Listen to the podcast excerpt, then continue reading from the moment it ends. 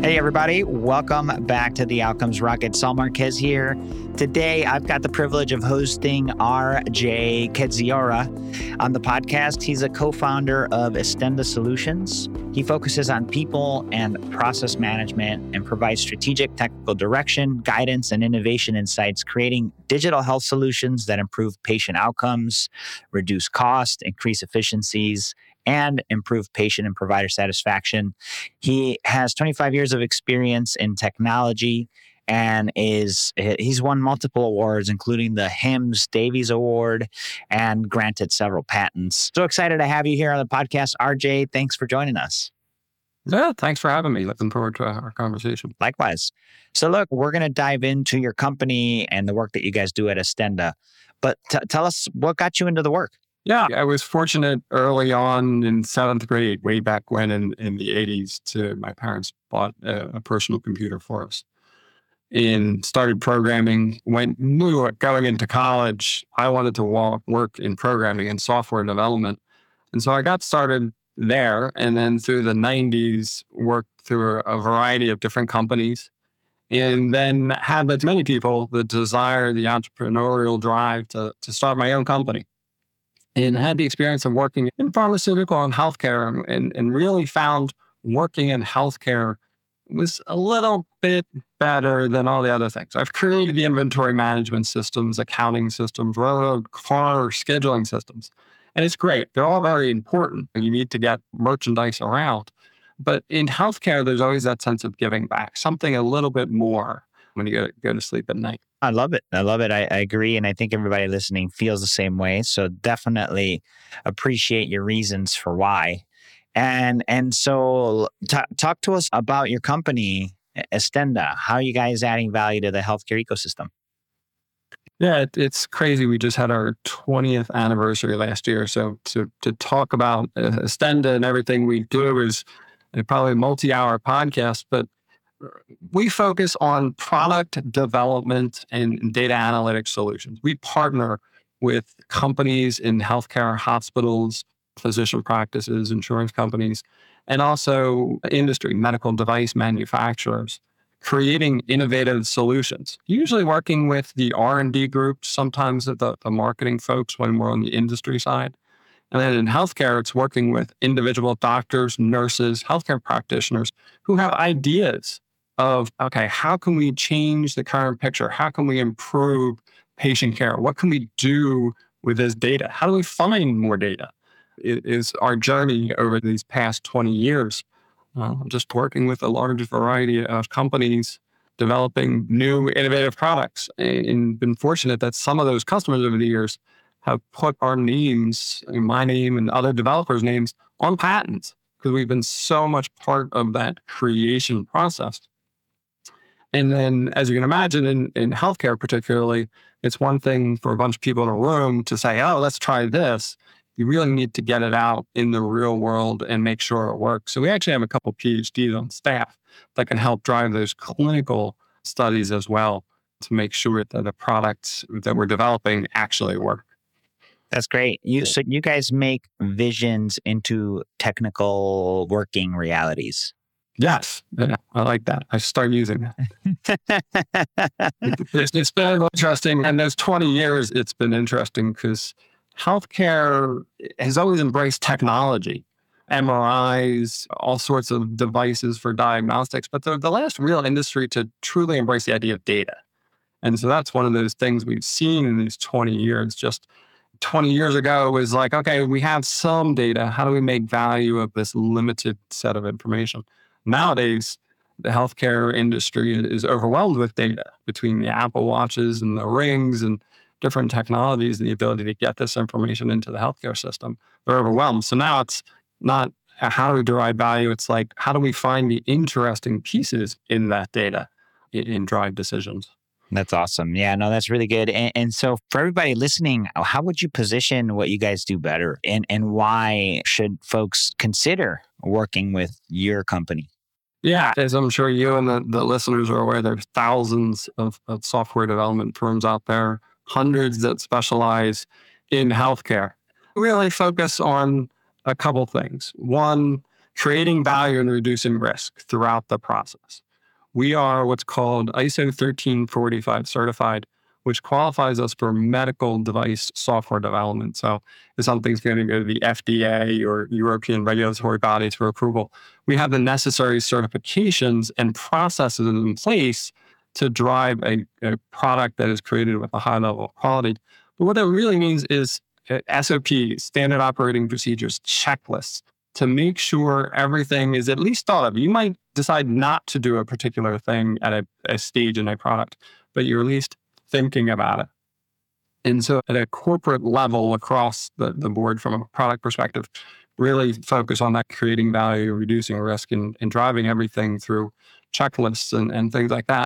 At the individual person level within the organization, we do two things. We provide health care, health medical education. So if you're working on a project in, in multiple sclerosis, we're going to provide some of that education. And there's just a plethora of information out there on YouTube and from Harvard, from Stanford Medical, from all of these institutions that put out this content. So it's very easy to acquire and use that content to help get our developers, the QA people, others in the organization up to speed in the area that they're working on, which has really been a benefit. And the second aspect of that is emphasizing empathy. That empathy is a key to a lot of what we do in that education. Understanding what that patient is going through with a particular condition, what is their journey like, and also the healthcare professional. What is their journey like? How do they provide care to this patient? What are their challenges? So understanding that really helps us drive unique, innovative, valuable solutions. That's great. Thank you for that. And so you've been at it for, did you say 20 years? You guys have been in business for 20 years? Estenda's been around for 20 years now. Man, that's uh, kudos to you, right? Because the, the business statistics are not the best. Basically, after 10 years, only 3% survive. And you've been at it for 20. So it shows you, you guys definitely have an offering that has stuck You've added value to the industry. You've got your technical certifications in place. So kudos there. And as you look in the rearview mirror, what would you say is a setback that you experienced that came with the huge learning that's made you guys even stronger? One thing that added that 20 years of history, we also have some customers that have been with us for 20 years, and a couple others that have been 10 plus, which is amazing. I think about lessons learned, and I, I go back to even before I started Estenda kind of thing early in my career. I'm working on some projects where we didn't have the right users involved. Even some projects early on in, in days, it's like you really have to question who is the user of the product. In, in healthcare, you particularly have to to think about that. You know, so you're working with doctors, nurses, some PhDs necessarily. Who's really using the applications? You want to make sure that you have those people as part of the team. Very, I alluded to very early in my career, developed a solution at a large enterprise to do uh, complaint handling processing. And there was like three or four people that were really deeply involved, and they didn't want to involve those users in that project. And so as we were developing it, it was like, this just isn't going to work. So that was very early on, learned that lesson. And then just from a career perspective, also software development is it's very important to learn and understand the technology. But when you think about writing software, you really write software very small percent of the time. A lot of the time you're reading the software you write and understanding. So the more that you can communicate to others and help others as part of the team understand what you're doing, the better off you're going to be. So I, I think about those two things a lot. Yeah, no, that's really good, RJ. It's, it's alignment, making sure you're aligning with the end user, and then alignment, making sure you're communicating consistently about everything that's going on. And I, I was having an interview, uh, I think it was last week or the week before, and uh, the physician that I was talking to is like, in healthcare, this seems to be one of the only places that people innovate and say, no, no, no, don't use it to the end user. Don't show it to the end user. it's like, why? and the analogy she used was like making a cake and it's got nuts in it, and then you serve it, and then half the people are allergic to nuts.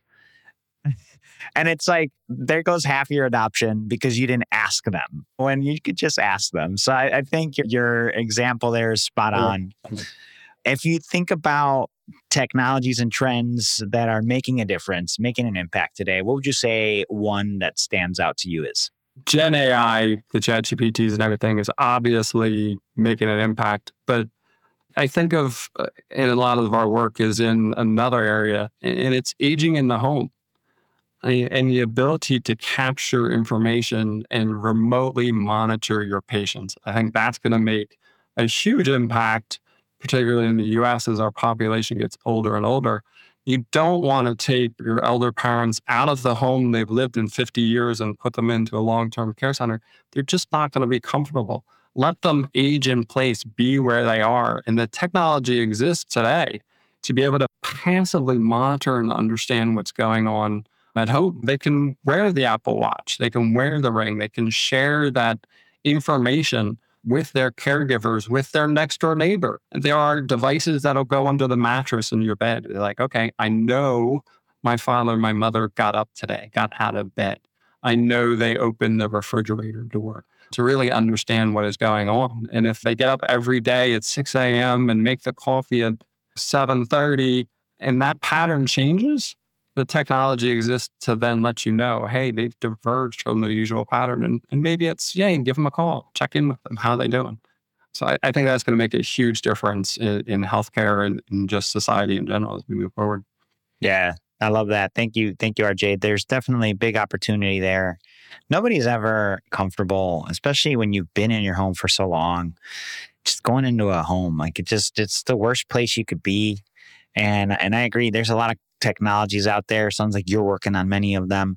And the Gen AI thing is also big. And folks, by the way, I was chatting with RJ right before we we hit record. Uh, you're doing a webinar, right, RJ, on on on Gen AI. Talk to us about that. It's going to be like literally tomorrow. So if you're listening to this in the show notes, we'll leave a link for you to sign up and so you can check it out and don't miss it. But tell us about it, RJ. Why should people attend? Yeah, absolutely. You can go to the Estenda LinkedIn webpage and it's, right there pinned to the top to be able to sign up for it. And it's about using Gen AI in product development.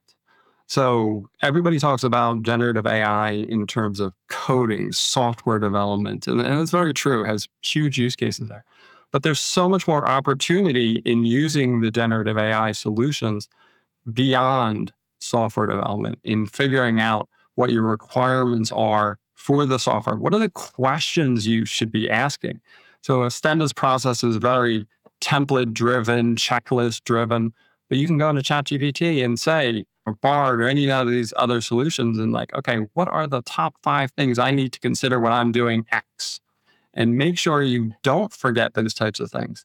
But it can do that. It can generate data for you generate test cases. There's just so many use cases, use cases for making your own process better in the product that you're producing better. So we're going to talk about that in a number of different situations. That's exciting. So for everybody that has a software product, a lot of you, definitely check out RJ's webinar. We're going to link it up in the show notes so you could get access to that. Okay. So, RJ, what would you leave us with closing thought wise and the best place for honestly, I think the call to action is go check out your webinar. But you know what? Yeah, let's leave it at that. Right? Let's leave it at that.